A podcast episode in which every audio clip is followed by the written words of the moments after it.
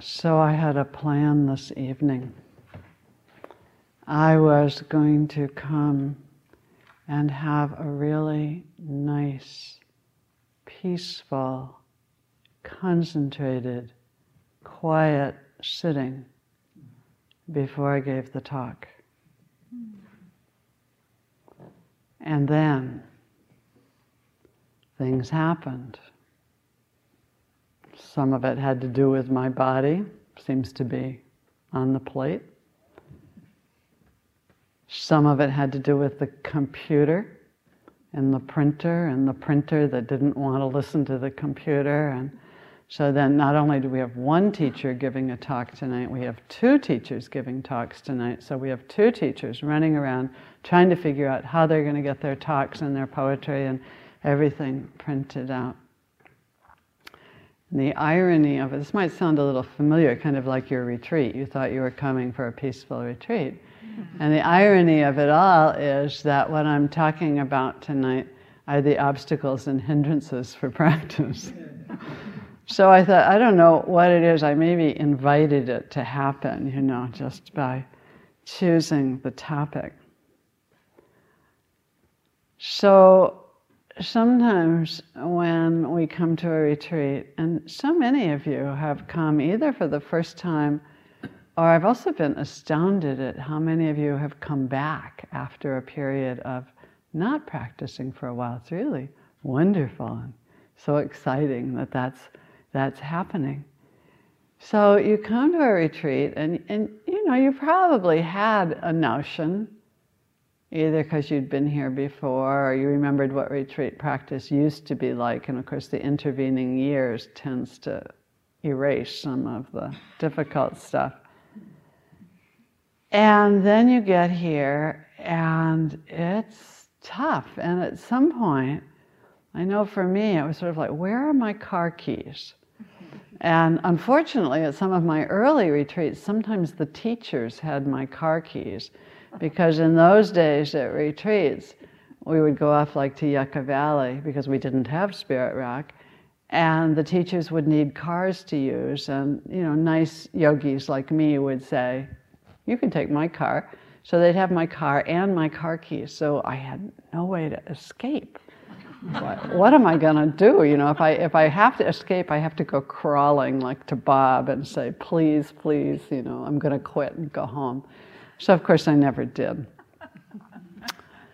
I did once get a note from a yogi who was suffering from some similar kinds of things, who said, if someone leaps up at the end of a sitting and yells out, ring the goddamn bell, would it be an act of compassion to ring the bell? So I thought about it for a while, and unfortunately, you know what the answer is. Nope. it's not. So, you know, we all have these moments. You know, you, we laugh because you probably wanted to write that note or thought about it yourself at some point in a sitting. And it's tough. It's a bit like going to boot camp. You know, we ought to call it the Spirit Rock Boot Camp instead of the Spirit Rock Retreat Center. And it's hard on the body. You're doing things that you're not used to doing. Fortunately, we have Marcy, so that helps. And it's certainly tough for the mind and the heart. And sometimes for people who are new, it's really confusing. What is going on here? What is going on here? And there's just so many things that you know, I've been actually trying to pay attention to it about this time, that those of us who are here a lot don't think about so much. It's just the way it's done here, right? But, you know, if you're new, how would you know? And it's kind of confusing. And the rest of you who've been here before and you've come back have ideas about how it was last time, that it's going to be again, or you have ideas about how it was last time and it's not going to be that way again. And so you have some notion of where you're going to get and how concentrated you're going to get and all of those kinds of things. And we come, you know, like I mentioned the other night, we come hoping for some peace and some rest because it's tough out there. You know, it's really tough right now. It's politically contentious, and there's the war and all the environmental things, and, and just lots going on, lots of questions about what's going to happen in the financial world, and will we be able to survive economically? And, and you thought that maybe it was going to be quiet here, and I'm sure it has. A number of people have commented on how nice it is to be away from NPR and CNN and the computer and all of that. But the mind and the heart are pretty much every bit as chaotic as everything else. So, you know, Jack Kornfield used to like to say, you know, you thought you were coming to a really wonderful retreat center, and instead you came to the garbage dump. So, some of you today, I've heard it a lot as I've talked to people about the stuff that's coming up the old memories and the pain and the sadness and that the things that you've kind of you know kept back there that you haven't wanted to look at and now they're up and and you know vipassana i've said this in both of my groups today vipassana is both a wisdom and a purification practice. It's really important to remember that. So, the wisdom piece is where you have insight. And the purification means your stuff is going to show up, even the stuff you don't want to see. That's part of the deal. It's part of the cleansing process. And we talked about that in terms of what goes on in the liver and the kidneys and so you could think of meditation as being sort of like the liver and kidneys of the of the mind and heart. You know, it's taking sort of cleansing it, and and the things that aren't so useful have to go. So it is a bit a garbage dump here. You know, despite the fact that it's utterly beautiful and and it's raining out there tonight. You know, I hope all of you got to go out for at least a minute or two. I saw somebody reaching his hand out, like, is it really raining? And then he'd bring it back in again. And then he'd reach out again, you know, just to check, like, was it still raining? So I hope when we're done it's still raining, so you get to go walk in it for a few minutes. So the Buddha, when he came to teach, was interested in the ending of suffering for all beings.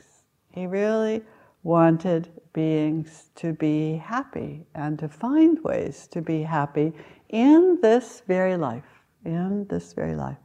And all of his teachings, everything you hear here, is meant to be a structure for the investigation of the mind and the heart.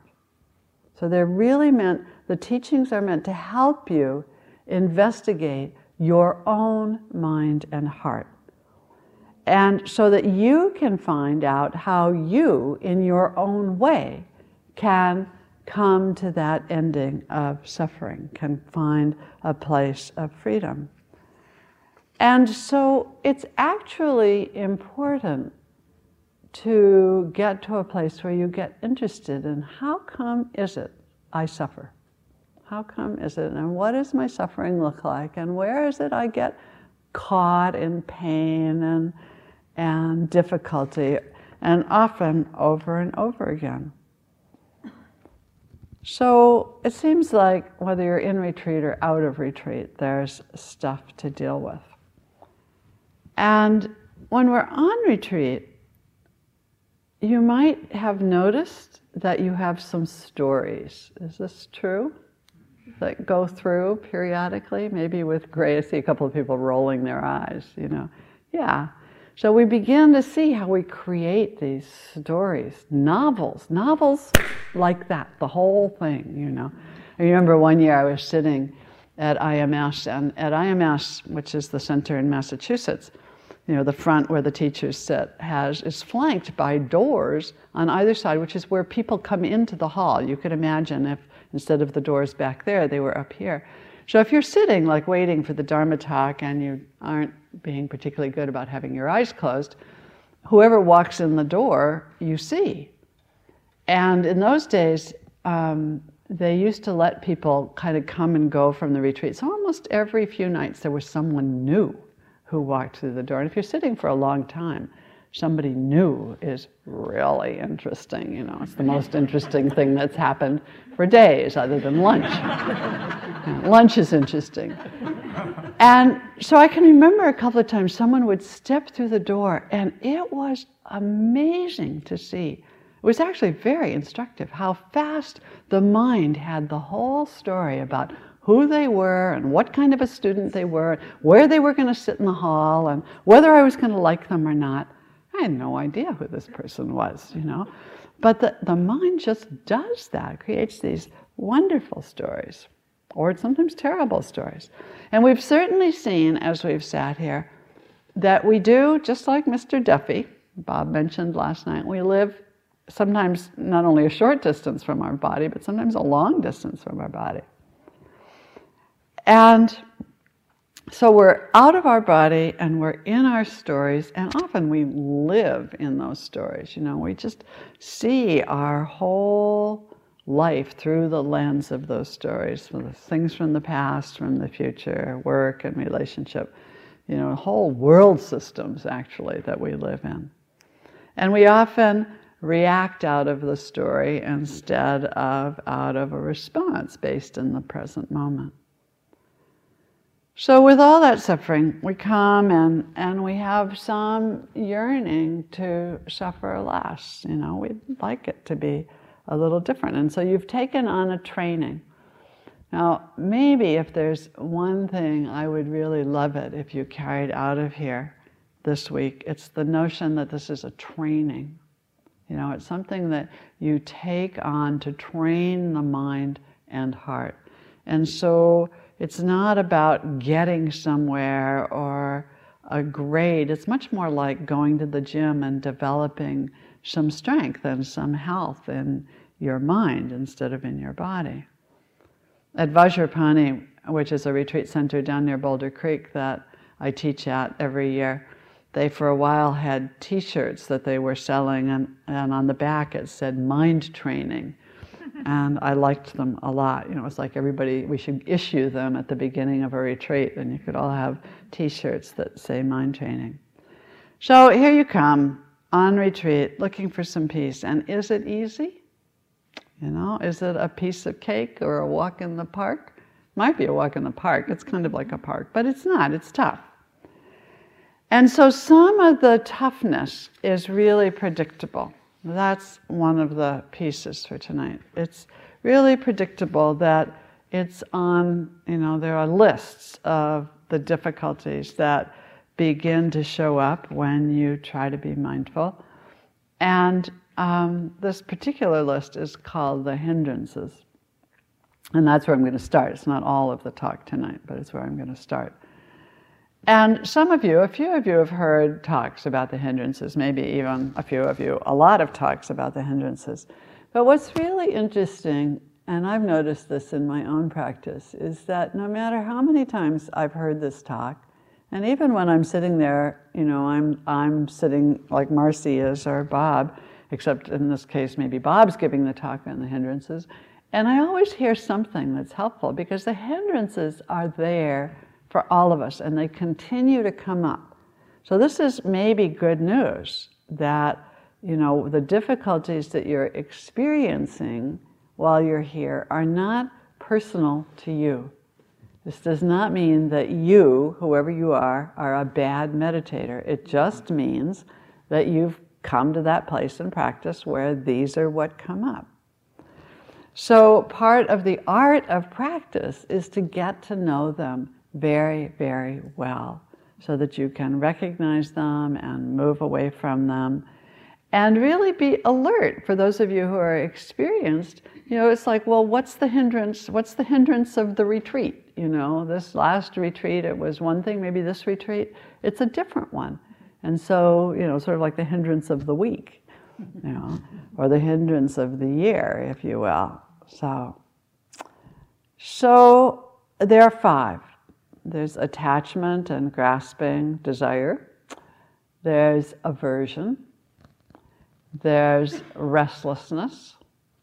there is what is cost, called on the list sloth and torpor. And then there's doubt. So these are the five main areas of difficulty. So, desire or attachment, it's that place where the mind is always leaning out and wanting more and getting a little caught by that wanting. And sometimes the more that we want, or the thing that we want so much, has to do with the senses chocolate, for example, or ice cream.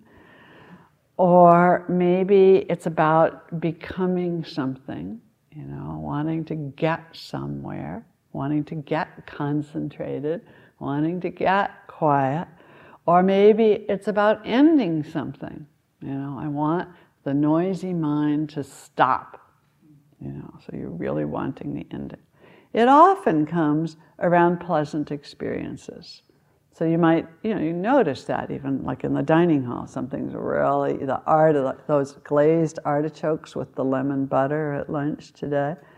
And yeah, see, somebody's already licking their lips. And so I only took two, and then I went to eat lunch way far away. And at the end of two, I went, wait a minute, more, you know, more. But I couldn't go back to that. It was caught in something else, couldn't go back. So we do that, you know, and we want more. And we always want more things or money or being a meditator or even waking up, being a, you know, the ending of suffering. It's definitely deeply associated with the body. You know, the body has a lot of desire, food, alcohol, sex, you know, all of those things. And the desire itself is difficult, but that's not really the problem. The problem is where we get attached. It's the have to have, it's the addictiveness that's really the problem.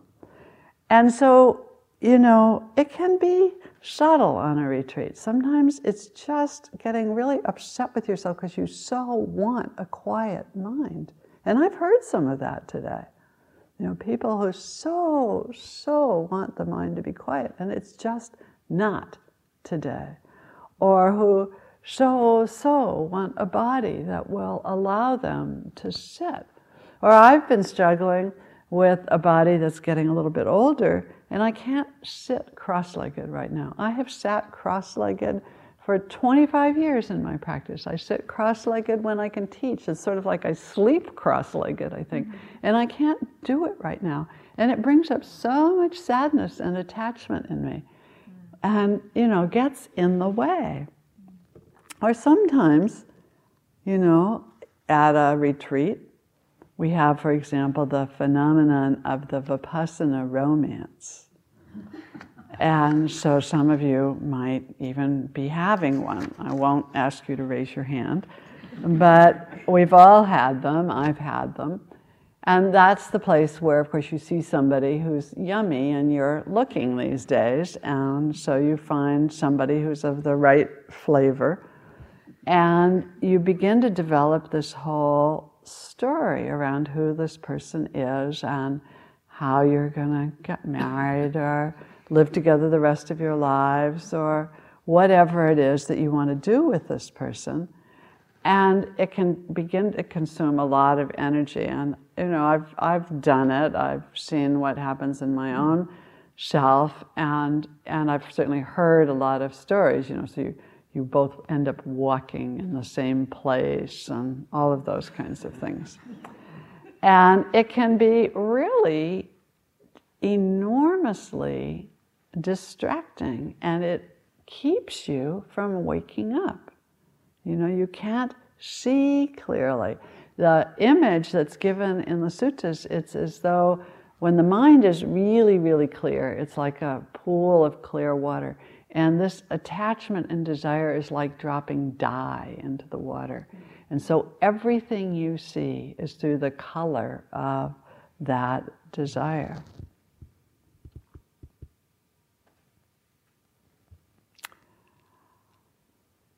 So, this attachment, it takes us out of the present moment. You know, it's away from being here and being contented with what is and leaning out to whatever it is that we're wanting. And it's a hindrance, it blocks our mindful presence in the moment.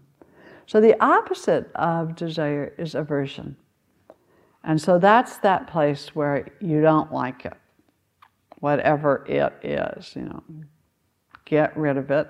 It often comes with unpleasant experiences, and it often comes at retreats. You know, you're sitting here and something happens. You know, you discover that the door squeaks or the person near you is breathing the wrong way or somebody has a cold and that's a problem. And, you know, there's there or it's the blue jays, you know, they're a problem. And and so the whole thing starts to become about how can I get rid of it? How can I make it go away? And and we just have so much aversion. And so the image for the pool is that's like the pool is boiling. There's just all this bubbling going on, and, and you just can't see for all of the way the water is bubbling. Often, as we've been looking at with the 32 parts, we're filled with aversion for our own bodies. You know, you realize, oh, I really don't like this body or this particular part of my body. And and we spoke about it some in here this morning. One of one of you mentioned it, the, the hatred that we often have for our bodies. How come we don't have the perfect California girl, whatever, or the perfect, you know, guy body or whatever that is. And and we go to a lot of extremes you know, around aversion to our bodies, to fix them and to shape them up, and surgeries and all those kinds of things. And of course, you can have aversion in a retreat for someone else, that person who's the heavy breather or who walks in in a noisy way or who does something in the food line ahead of you. And pretty soon you don't have the Vipassana romance, you have the Vipassana vendetta. and you know that if only that person left the retreat, it would be better and you would probably be fully enlightened. And I bet Quilly could probably tell a few stories about, you know, what people would like other students at retreats to do. It's a very interesting place to work with on the retreat, this person who is such a problem. And this aversion also keeps us from being fully present and contented with the moment just as it is, even with the breathing or the coughing or the heavy walking or whatever it is. So then the other the next two are kind of a pair, restlessness and sloth and torpor. And they both cloud the mind. Restlessness is like the wind is blowing over the surface of this pool and really agitating the surface so you can't see down in. And sloth and torpor is like the pool is filled with slime and algae, and you know, when water gets really still and gunky, and, and so it's cloudy and, and sleepy. So, so the mind can go either way. And as I said um, on the first or second day of the retreat, sometimes it's both at once, which is really difficult. So the mind can come, become really, really sluggish, you know, really sleepy. And sometimes you actually do fall asleep. I'm sure some of you have had that experience. And sometimes it just gets kind of like a lot of hypnagogic kind of imagery and and pieces. They're kind of dreamlike, but they're not. And I went rushing off to one of my teachers on an early retreat saying, I think I'm having past life memories. and so she had me tell her a little bit about them, and she said, You know, I think really you're sleepy and tired. I was really disappointed. I so wanted them to be past life memories, but just sleepiness. So when that comes, that state comes, a couple of things to say. We talked about it at the beginning of the retreat because it happens for everyone. No matter how experienced you are, it happens at the beginning of the retreat. Later in a retreat, as the retreat goes on, it's possible that if you continue to be really, really sleepy, that there's some kind of resistance or something that you're not wanting to see. That's always worth exploring. It's also worth saying that everybody has sleepy times of the day. So you can begin to know what your cycle is in your retreat practice. And, you know, for some people, um, I sat one long retreat when it was the sitting after breakfast for some reason was my really sleepy sitting. And I've been on other retreats when it's been the sitting after lunch. That's quite a popular one for sleepiness, actually. And for some people, it's the late night kinds of practices. And so you can begin to pay attention to your, your rhythm, actually, and begin to do what you need to do to bring some alertness to your practice. Now, maybe the first thing to say is you can be kind to yourself, especially if you know it's your sleepy time of day. Sometimes you just have to kind of soldier on through it and get to the other side of it when you wake up.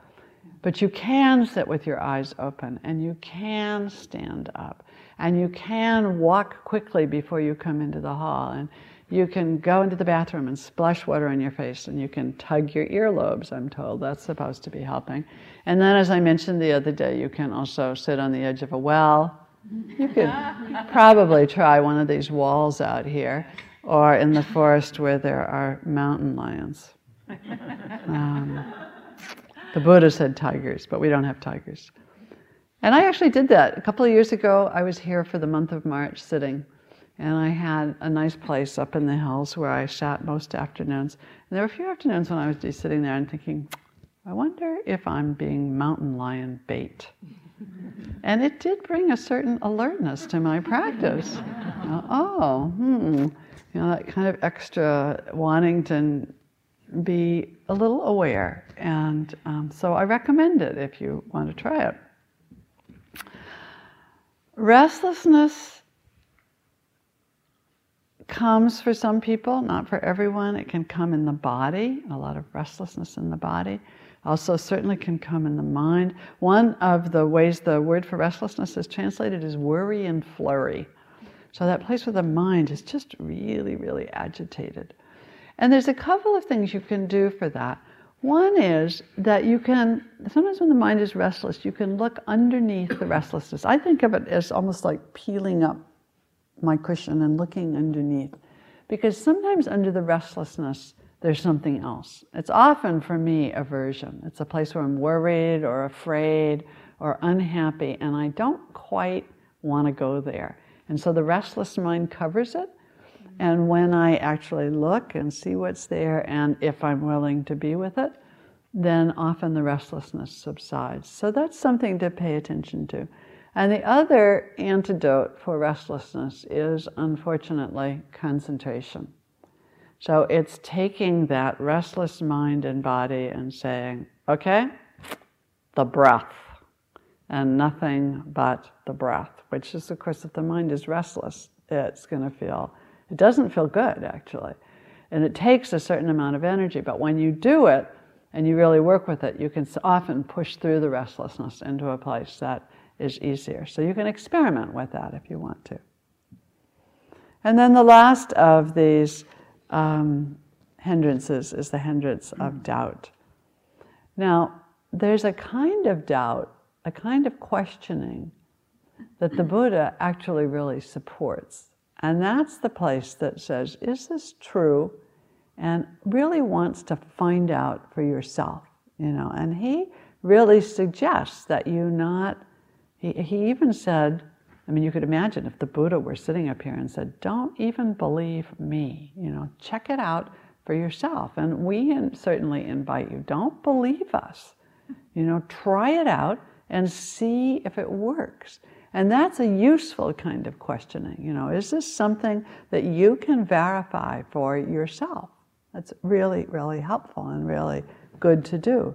But there's also a place where even when we know something is true, we've tried it, we've tested it, and then something comes up in the heart and mind that just says, ah, you know, and we really, we want to, we I think we're going to walk away from something that we kind of know is true and good for us. And that's the place where um, you really need teachers and friends and guides along the way, whether they're in the form of people or whether it's tapes and CDs, whatever it is that inspires you to kind of keep on going even when you're not so sure that this is the right place. We really need a dose of inspiration. So, a couple of years ago, I was sitting a solo retreat, and um, I'd been reading a lot of Buddhist suttas as part of my retreat practice, and they got to be really, really monastic and really, really male. And I just was not being very happy with all of this. Kind of felt heavy handed and dark, and I just wasn't sure about the Buddha and the teachings. And and I picked up, I'd actually thrown a book into my luggage when I left to go to this place where I was sitting, and thinking, oh, I'll read it on the airplane. It was a book by another Buddhist teacher that I know, and, um, and he'd just published it. And I just happened to have it, and so I picked it up. And you might remember that um, I told you the koan of the Emperor Wu the other night, that wonderful story about the Chinese emperor. And that's what I read. And so that question came what is the point of these holy scriptures? And I thought, good question, you know, what is the point? And when, when um, Bodhidharma says nothing special, vast emptiness, I went, yes, you know, exactly, that's right. And so that just that piece of it was so inspiring. It was exactly, it was like my friend John Tarrant, whose book it was, was, you know, right there. He came through in the form of his book to inspire me and get me through that piece of doubt, you know. And so, you know, we all have people and friends like that, and I invite you to use them when you have these hindrances. One last thing to say sometimes the hindrances come one at a time it's a day when you have desire, or you have aversion, or you have lots of sleepiness, or whatever. And sometimes you get what's known as the multiple hindrance attack, when they all come at once, or several of them come at once. And so just know that if they're there, you can work with them. You can be mindful of them. That's certainly a very good first step. And you can work with the antidotes to alleviate them.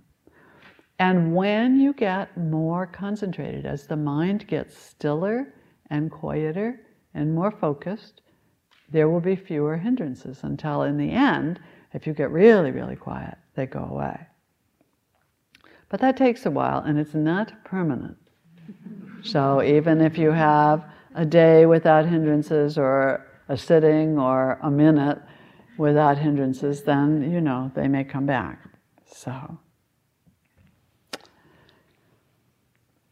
Okay, so often when we have these hindrances, we don't meet it with mindfulness.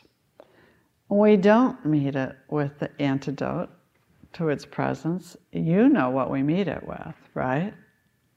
You meet it with more aversion and with judgment. Lots of judgment. So you're basically making it exponential at that point. And so the judging mind is what can create enormous difficulty on the cushion. Enormous. And you might have noticed it judges your gear, your cushion, your shawl, your clothing. You didn't bring the right clothing. It judges your sitting posture. It judges your behavior in the interview group. And if you worry about the interview group before you go to the interview group, it judges your worrying about the interview group. you know, it's like that. And then, of course, if it gets a little bored with judging you, it looks around the room and goes, "Oh my God, you know, how could he or she do this or that?" One student on a retreat once talked about what he called the meditation soldier, who was like the sergeant who was right there at his elbow, always criticizing anything he did. Do it harder, do it better, do it more, you know. Or if it's not, you know, some figure, some voice like that, it's mom and dad and Sister Ignatius and your camp counselor and all of those people who seem to be right here at the retreat with you with their usual array mm-hmm. of comments. And you know, I don't know how many interviews I've done over the years group interviews, individual interviews when people come in and they sigh and they say, I'm just not very good at this. Oh. You know? Yeah, oh, right. Because, I, you know, I mean, that's that judging mind, right? And I know, I mean, the place I've watched it a lot in recent years is when I go to the gym, you know. What if somebody's watching? what if they see that you know, the weights were set for 100 pounds and I've moved them down to 30. and, or what if my form is wrong? You know, what if I'm supposed to be bending my arm this way instead of that way? Or maybe they think my clothes are kind of stupid, you know, not too much spandex on an old lady. and so it doesn't just happen at retreat. The judging mind is something that we carry around everywhere. One great Zen writer said, The burdensome practice of judging brings annoyance and weariness. Isn't that wonderful? Mm-hmm. The burdensome practice of judging brings annoyance and weariness. You know, my mother's been gone for a number of years now. I can still hear her voice. And she would complain and say nasty things about herself, and sometimes she would say things about me. And I can hear my voice, and sometimes my crit- critical voice that is derived from her says worse things about me than probably anyone on the planet would say. And you probably have those voices, right? That say the nastiest things. It's, it would be embarrassing to tell people what that voice says sometimes we certainly judge our practice and we judge it especially when the hindrances arise you know. And it's really hard. The hindrances are hard enough. You know it's bad enough when your mind is caught with aversion or desire or restlessness and then you add the judgment layer on top of it. So one of the things that's really important to understand is when mind states arise it's not that you've chosen them. You don't go, I think I'd like to have aversion today, and order it up, sort of like from Land's End or something like that. You know, you don't get to do that. It's just there. And it's there because it's conditioned. It's conditioned by an enormous variety of events in your past. You know, have you noticed? You can't prevent it from happening. You can't prevent that desire from arising or that aversion or that judgment. It just shows up. Even if your intention is to have a kind and compassionate mind. And there you are, you're pissed off one more time. So, some years ago, well, let me back up. As people who sit with me on retreats always find out I have this husband who goes to Burning Man. and he's been for 10 years, for those of you who are curious about those kinds of things. I have not yet been. I might not ever go, I don't know. And it's been difficult because it's not my scene, this wild party out there in the desert. And it's a lot of other things besides a wild party. But I had a lot of judgments about the party part, even though that's not his shtick. And it got over the years, so it was kind of painful because this is a man I love deeply. And I can see that his presence in going to Burning Man, Bob's sort of thinking he's going to go with him some year, we'll see. and I've, you know, I've seen that it's been really helpful to him. So one year I went to Ajahn Amaro in the spring as Russell was beginning to sort of rev up for Burning Man.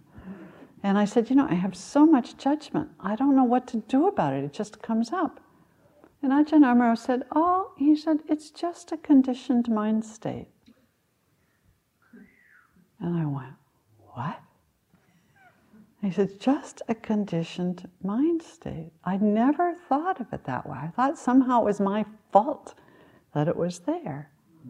And you know, we've been trained to be judgmental. We have been. You know, we've been trained since we were little. You know, I watch my grandchildren as they're going through school, and they're going through school in Texas, so it's not an easy place. And you know, a lot of emphasis on grades and gold stars and a lot of criticism. And we all had that too, and lots of kids get that. It's not just Texas. And we've sort of gotten it ingrained in us that this judgmental voice. And there's constant, there's a constant process that we're trained in in comparison. You know, we're always comparison, comparing ourselves to someone else. We are more than or the same or less than just about everyone. In Buddhism, that act, that act of comparison is actually called conceit. And it's one of the last things that goes before you are fully enlightened. So we've got this one to work with for a while, you know. And in Buddhism, um, it, it really means conceit is about any kind of comparison. So it's whether you're better than whether you're the same as or whether you're worse than. They're all conceit. So these are deeply, deeply conditioned. Now, judgment is sometimes defensive, right? It's useful. You've, you've learned to kind of judge, you know, I learned to judge myself before my mom did. And so if I caught what I was doing, went, whoops, that's bad, and could clean up my act, she might never know. So it was a pretty useful thing to learn how to do. So it's, it's deeply defensive.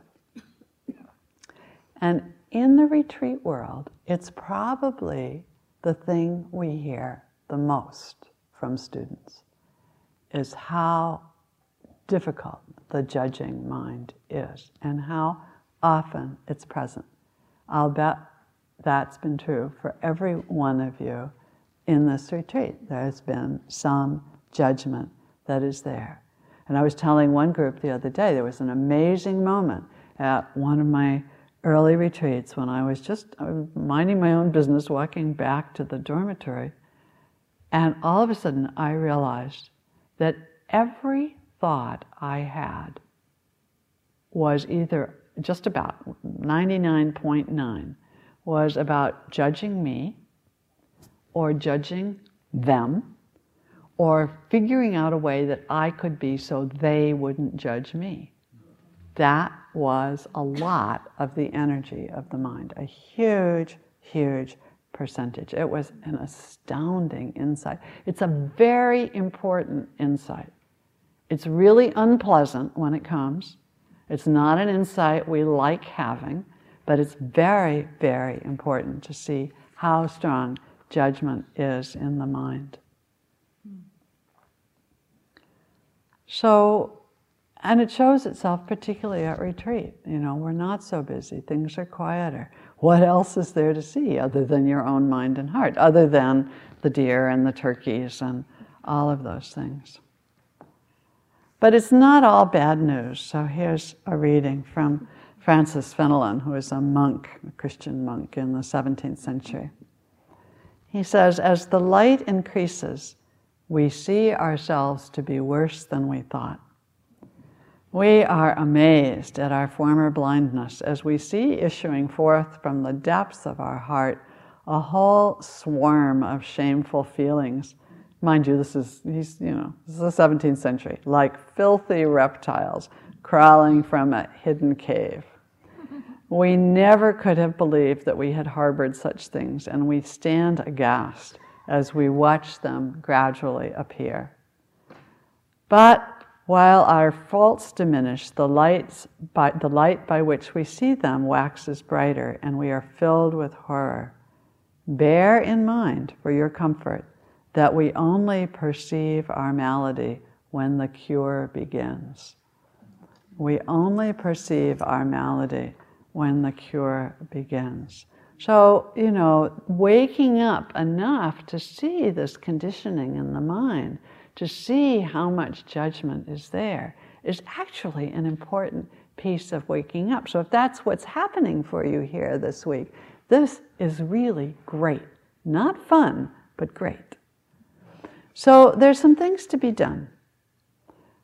There's some ways to work with your energy that can be really helpful.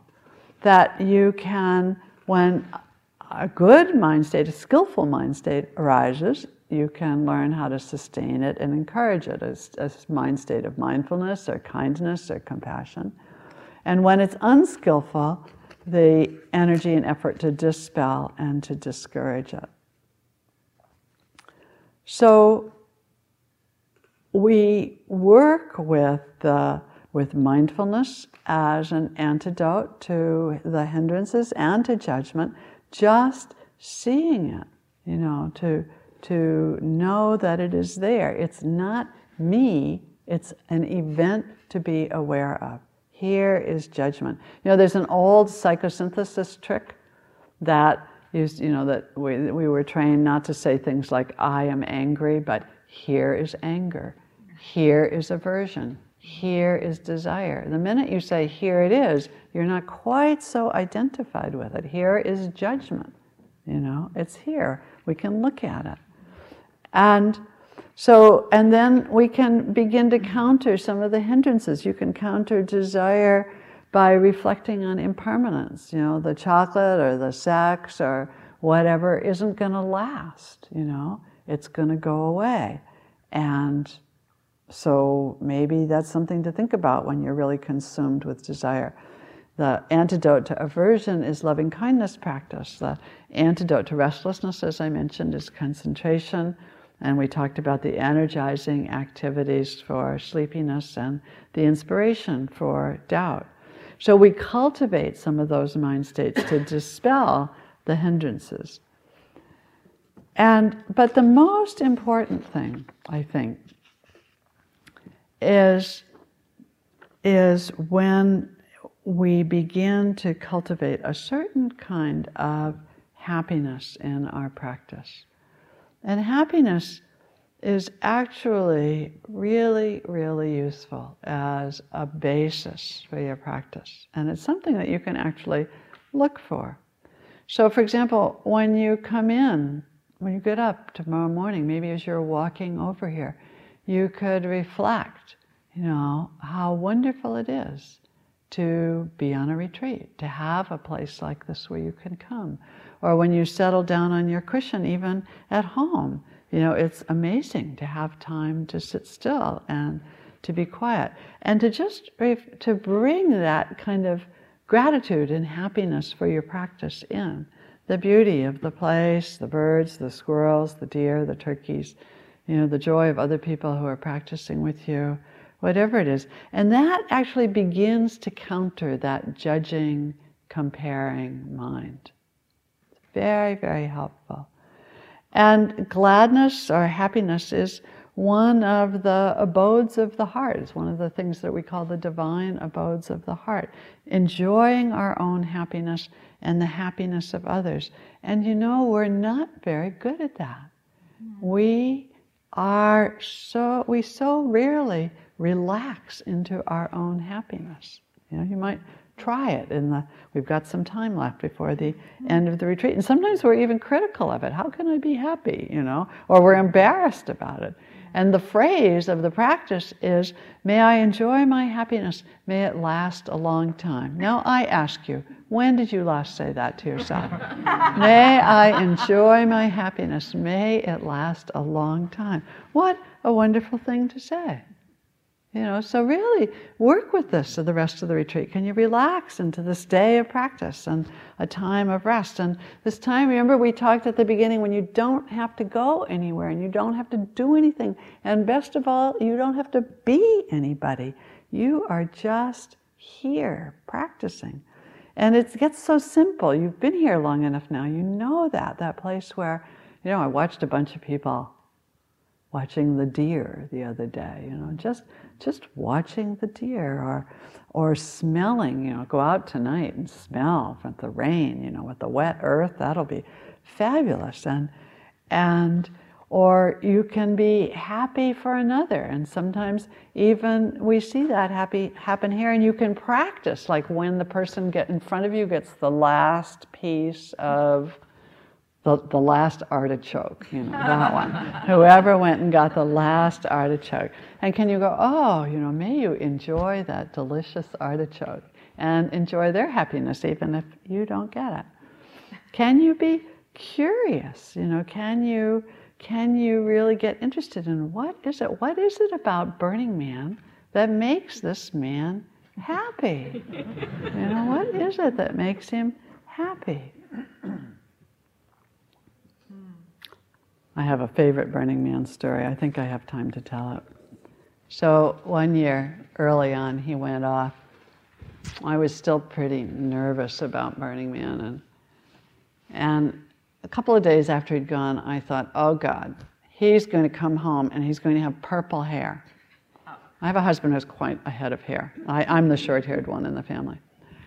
And um, and I don't think I can live, I cannot go to Trader Joe's with a man with purple hair. I just cannot do it. And I got quite obsessed with this purple hair thing. And I talked, and at the same time, I knew I was obsessed. I knew that there was this mind state that was just there, but I couldn't stop it. And I kept thinking, no, let go, it's going to be fine, you know, it's not going to be purple. And then, no, it's purple. So finally, the day came and he often calls me when he gets, you know, a few hours from home to give me a heads up. So the phone rings, I pick it up, it's Russell, I'm happy to hear his voice. And then I think, okay, I'm going to clear this up for once and for all. so I say, What color is your hair? And there's this long pause. And then he said, Magenta which was not much of an improvement over purple. And he said, But it will wash out. it kind of sort of washed out. So, you know, can I enjoy his love of his magenta hair? or his costumes, or, you know, all of the other things. I can continue to be suspicious and judgmental, or I can begin to understand that that's a conditioned mind state. That's mostly my mother, I think, really. and begin to really practice enjoying his happiness, really, you know, getting excited about the things that he really loves about that community and that world. It's pretty easy to see which one supports a better marriage, right? So, resting in your happiness counters judgment and it contributes to deeper concentration. It actually supports a concentrated mind. The aversive mind will not get concentrated. It can't. Aversion is a hindrance, it blocks it, and that, that happy, contented mind will concentrate better. So it's worth cultivating those states. So you'll find as you develop your ability to put your attention in the present moment, in your breath, in your spleen, in the bone marrow, in the itch, in the sound, whatever it is that's coming up, you'll begin to see that when you can actually do that, there's a kind of joy that begins to arise. And you can notice that. It's not a mistake you can actually notice that. Give it some space in your practice and give it some attention that will help to counter the hindrances. So there, you know, there will be these difficulties. There will be hindrances and there will be judgments. And you can develop these various techniques, mindfulness itself, the various antidotes, the, the really Mm-hmm. cultivation of mm-hmm. that happy and kind and friendly mind that will counter them. Mindfulness is always the first line of defense. Mindfulness is always where you begin. No matter what's happening, there's no place at which you say, I cannot be mindful of this particular thing. Whatever it is that's come up, it's not a distraction the minute you are mindful of it. Isn't that wonderful? It's a little bit of Aikido that you can do in your practice, you know, because then you're doing the practice again. Even if what you're mindful of is your nutsy, crazy bananas mind that's racing around. It's like, oh, look at that, the crazy mind. And then you're here again, and then you're not caught in that place of hindrances and difficulty. So here's a final poem from David Budbill, and it's called Bugs in a Bowl. Hanshan, that great and crazy, wonder filled Chinese poet of a thousand years ago, said, We're just like bugs in a bowl, all day going around, never leaving their bowl. I say, that's right every day, climbing back up the steep sides, sliding back over and over again, around and around, up and back down. So, sit in the bottom of the bowl, head in your hands, cry, moan, feel sorry for yourself, or look around, see your fellow bugs walk around, say, "Hey, how you doing?" Say, "Nice bowl."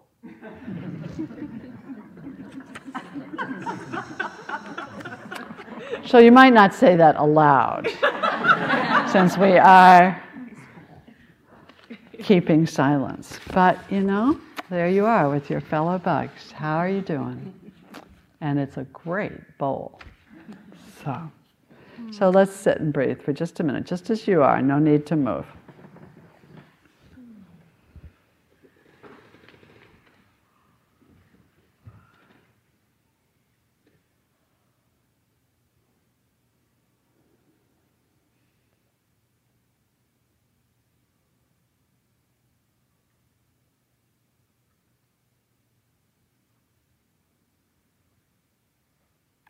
May all beings everywhere rest in happiness and in the causes of happiness.